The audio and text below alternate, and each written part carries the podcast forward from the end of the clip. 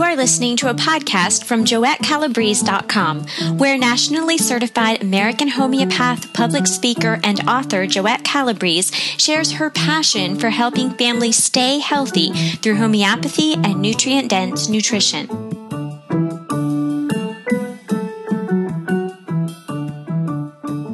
This is Jendi, and I'm here once again with Joette from JoetteCalabrese.com. And hello, Joette, how are you? Good morning, Jenny. I'm well. How about you? I am well also. And part of that is due to your recommendations. Oh, great. I have a lot of friends that use essential oils, and I would like to know what you think about them. Well, essential oils bring up actually a broader question, and that's that what my what is my opinion of other methods of alternative health? So I'll start from the beginning because, of course, it's a very good place to start. Before I learned homeopathy, I used whatever I means I had at the time. I depended on my homemade bone stocks, my homemade meals, common sense methods, you know, to protect my kids, my, their immune systems for for when I got sick or my husband. I used I employed botanicals I, I even wildcrafted, and I still do some of that today too. I wildcrafted herbs from around my property out in the country, like St. John's wort, coltsfoot, nettles. I made tinctures out of them. And so I always had a store of quality homemade herbal medicines. So I spent a lot of time learning about the herbs that are indigenous to my area. So, but I also had a store of essential oils for my old fashioned vaporizer. Now, you're too young to remember this, but there was a vaporizer that we used to use in the 50s and 60s that was green glass. And you'd plug it in. Now, when I look at it, I think, wow, this is a fire trap because there's, uh, there's no grounding plug on it. And, you know, there it is, electricity extending right into directly into water but um, it worked for all those years, and so I used it when my family was in need too. So, it, as far as essential oils go, I began uh, using my old-fashioned vaporizer, and I would put lavender, etc., in there. But I began making this lovely concoction that was not unlike one of the formulas produced by the large essential oil companies. Um, many people know it as thieves, but a friend of mine got me started on it, and she named it Scoundrels, which is such a great word, with of course reference to the product that's not on you know thieves. So now my father makes it for most of us in our family today, and when he puts it in a mist bottle, which he does, so that when we travel we can mist our hands and wash them up, he cleverly calls it "scoundrels in the mist." so it gives conjures up this image of these uh, interesting old characters from the Middle Ages. So anyway, you know what's clove oil, lemon oil, cinnamon oil, eucalyptus, and I think rosemary's in there too. And we use it to clean the air and on our hands when you travel, as I said, and we put a few spritzers on in the cold season and spritz it all around the room. And and I love it, but I didn't stop there. So you use it actually on your skin and you use it in the air, like just wherever? Yes, I, I, put a few drops in bath water on a, or on a handkerchief, and I used to take sniffs or give it to my children to take sniffs, and I might add a drop of oil into a carrier oil such as coconut oil or rub it into the skin, the bottom of their feet. Or, but generally, I, I, I didn't give it to them internally I, I, just wasn't 100% sure about that. You know, I used mint to make mint ice cream when I was making my own ice cream, but I'm particularly concerned about using essential oils internally and in great concentration for children. So I'm rather conservative about that, uh, about the concentration, um, even for the uh, concentration that anyone inhales. So I, you know, with essential oils, I, I, believe a little goes a long way. Now I know there are those who disagree with me, but um, I just don't know the science about it, and perhaps it's out there. I just haven't put my mind to, to studying it. So, as a homeopath, do you work with essential oils with the clients, or is it just kind of a personal thing? No, no, I don't use them professionally. I have no degrees in the use of essential oils, nor am I interested in acquiring one at this time, since I find homeopathy to act so fully and efficaciously that I have no interest, nor do I, do I need to go further. Uh, but I do encourage folks to take up whatever it takes to stay away from drugs um, as much as possible. But as you said, I'm a homeopath, and homeopathy has no connection to essential oils. Despite the misnomer, a lot of people think that, you know, when they first hear the word homeopathy, that it means home remedies. And, you know, the word home and the prefix throws everyone off. It's a Greek word, and and home um, is uh, not a general. The homeopathy is not a general term for natural. It does not mean that at all. Home means homonym or similar or like, and of course, pathy means pathology. So the meaning of the word homeopathy is in the word, or the meaning, its definition is actually in the word itself. So I'm particularly attracted to homeopathy because, for one very important reason, I've seen it resolve enormous amount of pathology. Osteomyelitis, I've seen it abort strokes right before my eyes. Angina, panic attacks, mend broken bones in half the time. I've seen it abort a flu in its tracks. I've actually seen it turn a baby in the womb, as Dr. Mercy Jackson taught us, we homeopaths, many years ago. I've seen it remove food intolerances. I've seen it eliminate long time, lifelong allergies. I see it restore sleep, abort colic, arthritis. I mean, I could go on. Um, I won't because that'll be this whole this whole session. But homeo- I, what I've seen in homeopathy is uh, nothing less than than astounding. So because it's a you know because it's a complete form of medicine with a compendium of scientific data to back its claims, I've felt that um, essential oils is is can be useful, but I've just never seen anything quite like homeopathy. Are there essential oils that have been made into homeopathic remedies? Oh, yeah, good question. That's interesting. Yes, because homeopathy, they say that there are between three and 6,000 homeopathic remedies, and it's kind of broad, isn't it, to know I mean, how many are there then? we don't really know the FDA. I don't know how many the FDA um, uh, uh, categorizes in the United States, but there are remedies that are used in other parts of the world that we have not begun using um, here and in Europe and South America. So, of course, the delivery is different in essential oils than in homeopathy. Um, homeopathy is, is more subtle and it's on a minute level. But there is a remedy that we, that one of the most common that most people who understand essential oils and those of us who use homeopathy look at and say, gee, I wonder if there's, you know, what the connection is. So camphor is the remedy that I'm thinking of, and the essential oil as well. So it's an essential oil that's often used as an antiseptic or disinfectant, sometimes even an insecticide in the world of oils.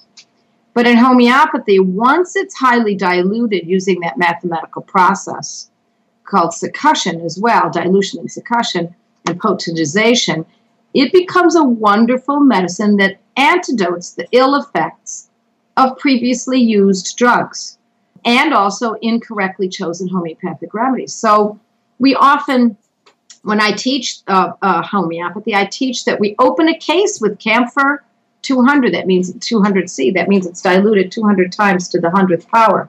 So it can work on the ill effects of previous drugs, as I said. Uh, the power of that alone is worthy of our attention, uh, given the amount of our population who's popping, who's propped up with drugs.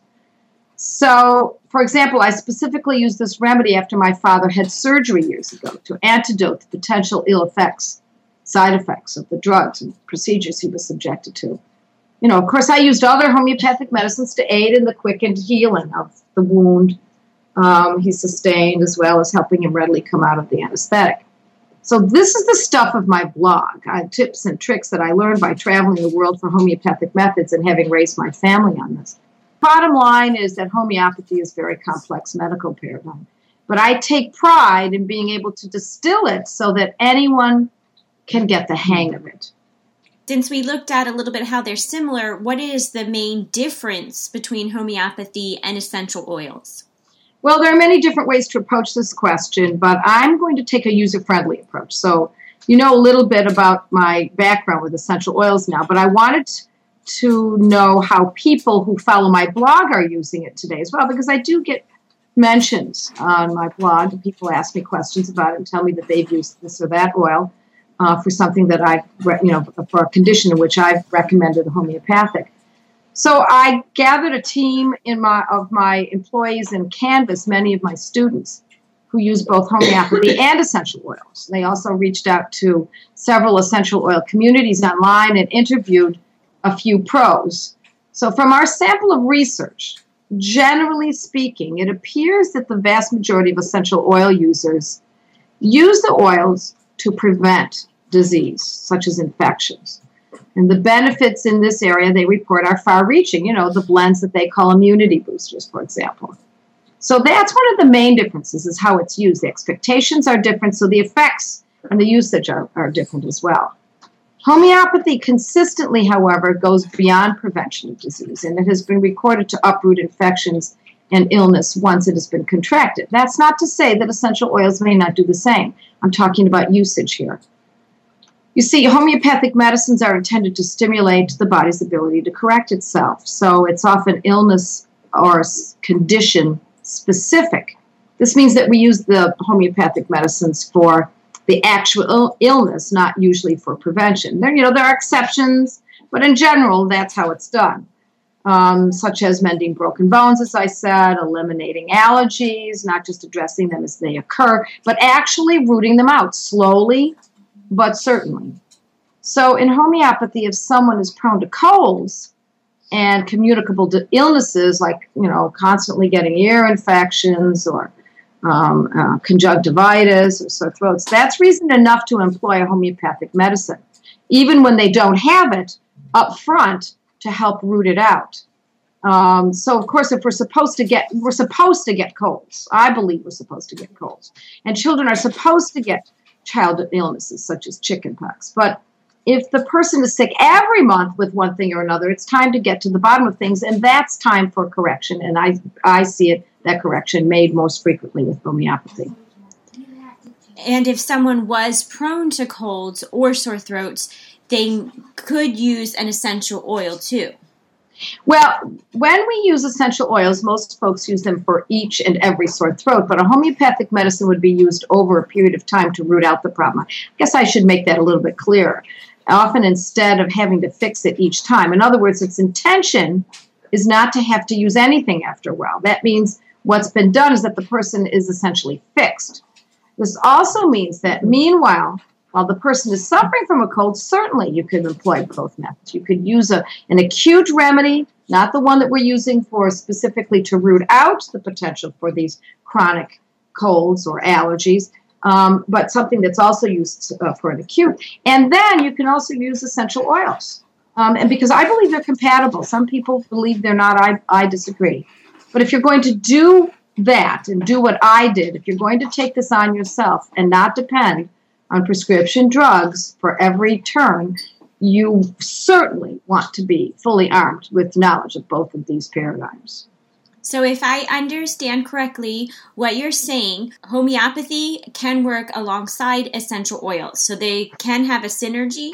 Yes, yes, they can work together. I don't know that I would call it a synergistic effect, but because I believe each one stands on its own, but they can be used side by side. There are, but there are some rules. Uh, if you're going to engage in this, you really should know uh, s- some of the rules that you have to follow. So, can you tell us those? Sure. I don't want to do something that would hurt my kids. Yeah, yeah. This is how it works.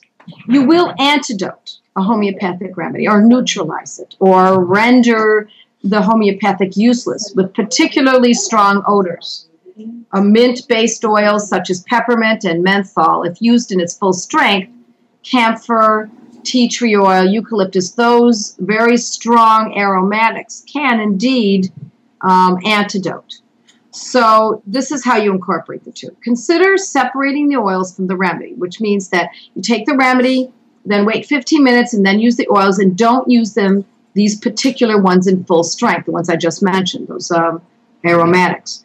So, I like to use the combination oils in a vaporizer, even as I said, um, and those that may contain these particular oils. You may remember that, like Scoundrels in the Mist, contains some eucalyptus, and I think that's acceptable as long as it's not directly under the nose, directly at the face, in the, on the skin.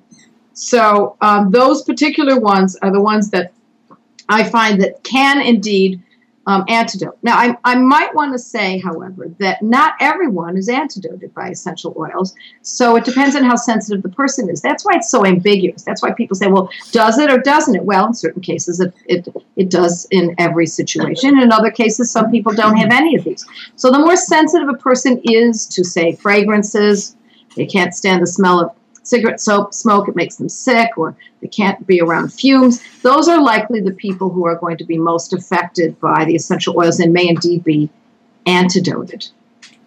That really makes me think about once again how good it is to keep that notebook or those files of what you are given to your kids and how they uh, reacted to it. Yes, yes, absolutely, absolutely. Is there a protocol you could teach us today that maybe would have the homeopathic and then the essential oil?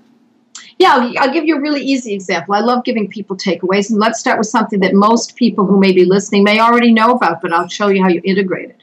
Here's something that everyone should know how to use too, and that's Arnica montana 30 or 200.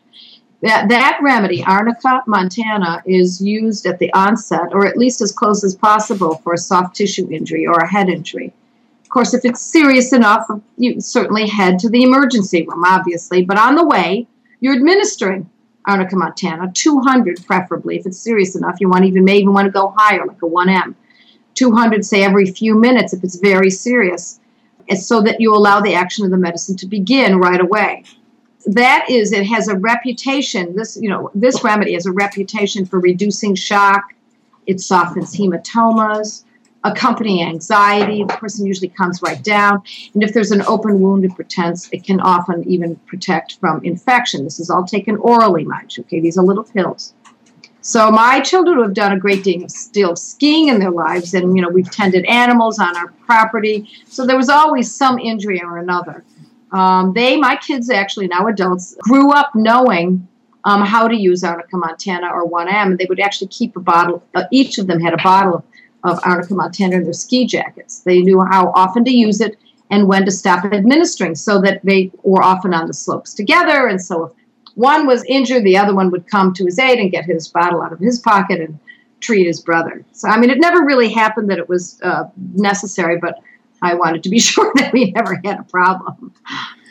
so, what might you use alongside of Arnica right. montana as an essential oil? You could certainly use frankincense for a head injury or cypress fir. These are essential oils to support in a broken bone. But I've seen homeopathic Symphytum 200, Symphytum 200 mixed with Calc Phos 6X work quick uh, magic of on bone healing in my own family and Arnica montana um, uh, because you know Arnica montana by the way is is um, uh, is used by professional ski teams in Switzerland and Germany, etc., and other areas of the world. And I also might add, parenthetically, that plastic surgeons in the U.S. and throughout the world count on Arnica montana for hematomas and ecchymosis after surgery. Ecchymosis is the um, you know, black and blue marks that occur as a result of it. So you could use cypress fir, um, um, or frankincense as the essential oil. And in addition to that, start administering your arnica montana, symphytum, etc., calc. So you obviously know that essential oils do have therapeutic value. So what is behind your decision not to use them in your day to day? Well, professionally, my reason is in my experience. I find homeopathy to be so sweeping in its ability so easy to learn. So when I teach it, at least the practical way that I use it and I teach it, so inexpensive and wholesome that I simply focused and dedicated the last 29 years of my life to it. It's that simple. It was it's been my experience and I've seen it work. So I have mastered as much as anyone can master in 29 years of study and family use in my practice. But I so I dropped essential oils in lieu of it. I mean, uh, basically that's what I'm telling you is because homeopathy rarely fails me. Uh, this is not to say I don't use my scoundrels as a preventative measure, and I wouldn't consider uh, frankincense, but for example, I used to see clients in my office, and someone came in once who had infectious disease. Um, if they had a cold or a flu, and I knew my employees would be coming later, I'd spray the office with my mixture. So I certainly used it, but not really in the as much of a therapeutic method as many might expect. So, you know, I also used essential oils for my family. And when people tell me that they want to use essential oils, I tell them certainly go ahead and use it but it's not my foundational foundational go-to. My firmament is a homeopathy. Professionally, you are a homeopath, but you personally, you are more than just a homeopath. Well, I find that this path upon which most of us in North America travel before we get to homeopathy, and when we finally get to homeopathy, what I consider truly the ultimate medical method, we pass through many towns, so to speak, if we're on this road. Some of them are worthy of holding on to and using in tandem with homeopathy. Others may fail us, and the wayside is, and they and they're pushed to the wayside. Um, so that the superior methods become more and more focus of our study and our usage it's a matter of an evolutionary process, is the way I see it, my own personal evolutionary process of moving down the chain of what works more thoroughly, more consistently, more cost effective, and is uh, more learnable. The problem with homeopathy is that while it fulfills all of this criteria I mentioned here, it has not until now been an easy method to use um, because it has been historically difficult to determine the correct remedy to match the conditions. So until I learned many of the methods and gleaned enough protocols that I could have an answer at the tip of my fingers instead of having to study a case for an hour and a half or uh, until I gathered enough by learning from my colleagues and going to India and studying uh, the great masters. I, I did I did use um, other methods here and there as well. So essential oils and botanicals and vitamins they seem easier to learn about, easier to find and choose from. Yes, they are. Yes. With essential oils, if you've got a cold, you would likely choose from two or three oils, perhaps to blend them together and start sniffing. But with homeopathy, you have to do more reading in some circumstances and a lot more than choose the most fitting remedy. But that's the classical homeopathy. That is, you need to observe nuances of the sufferer to determine if this remedy or that would would fit best. And I'm not saying that I don't draw from my classical background. Certainly, after all these years of studying it and teaching it and writing about it, I certainly still draw from it. But it can be frustrating for those new, uh, uh, those people who are new to this, and uh, and it, and it becomes too complex in the world of homeopathy. So that's why people, I believe, um, uh, one of the reasons they they're drawn to an easier method, such as essential oils, botanicals, and vitamins, for example. But you share an easier way of homeopathic remedies, right? Yes, well, actually, every homeopath who is seasoned has eventually come up with shortcuts.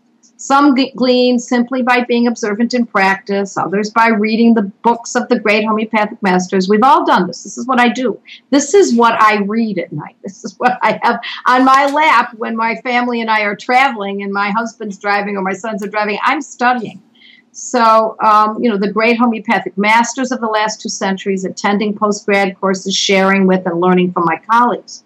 But you can accumulate, to be honest, only so much over the limited amount of time that we're in practice. You know, human conditions and suffering is vast, and we homeopaths have a finite amount of time to observe and collect data that is that is simple and and and at our fingertips. So, let me step back and make it clear that homeopathy works and it works thoroughly and often to complete resolution.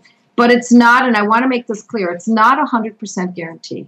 Its capabilities are often astounding, even to me after seeing results time and again. The glitch is that the system of choosing the remedy has complexity to it and has stymied many a neophyte, even those who are even more experienced. But I'm, to see, I'm here to say that this has changed. Enter the Banerjee protocols. You know, some people might believe that the Banerjees are paying me to say this, but it absolutely is not so. I am so grateful to the information that they shared with me. The reason I keep giving them accolades, uh, giving accolades to these incredible doctors in Calcutta, India, with whom I worked for two consecutive years, is because they have gotten what would take other homeopaths a lifetime to accumulate and distill. They've gathered their heirs' accumulated data and offered um, them to me, to the world. Additionally, their model is extraordinary in that they don't see the average number of patients as other doctors throughout the world. No, they each take, get this, 100 cases per day, and there are 10 of them. And they're open six days a week. That means they're seeing a thousand cases per day and six days means 6,000 medical cases per week. I'm sorry, I don't know any other medical uh, paradigm that does that. Now, some might argue, well, how can they possibly take a case in just 10, 15 minutes? Well, it's because they have junior doctors who've taken a good portion of the case, gathered the information, looked at the x rays, checked out the sonograms and blood the blood tests, etc. So I don't care what kind of medicine you practice. No doctor that I know, and I was living in that medical world for many years, takes that many cases. So there's no data anywhere that can boast these numbers. So and so of course what's so great about numbers? Well, it offers irrefutable evidence. And this distills down to specific remedies. This is it. Specific remedies for specific conditions. It's clean, efficacious, and again, I'm not going to say every time, but it often is efficacious. And it, if nothing else, it's indisputable. So, if you kind of wrapped up everything we said so far, can you give us an overall picture? Yes. The upshot of this message is this do what you need to do to get your family and self as far away from drugs as possible. I'm not saying we never use drugs. I want to make clear that people understand that. I also don't mean that you just stop taking medications. Flat out just just to start using another uh, method. But the fewer drugs you take, the better off you and your family will be. Generally speaking, I know it's sweeping, but it is generally correct. Employ botanicals, essential oils, whatever means to get a handle on keeping things simple. Get the protocols I teach on my blog, tuck them in your hip pocket, and start using homeopathy as often as you need. Thank you so much, Joette. I'll keep my essential oils in my cupboard to use occasionally and keep learning about homeopathy as well. Thank you for, for doing this with me, Jenny. I can't resist alliteration, so I'm going to say I'm going to put it this way. It's my method of making mighty moms. Thank you for listening to this podcast with Joette Calabrese. If you liked it, please share it with your friends.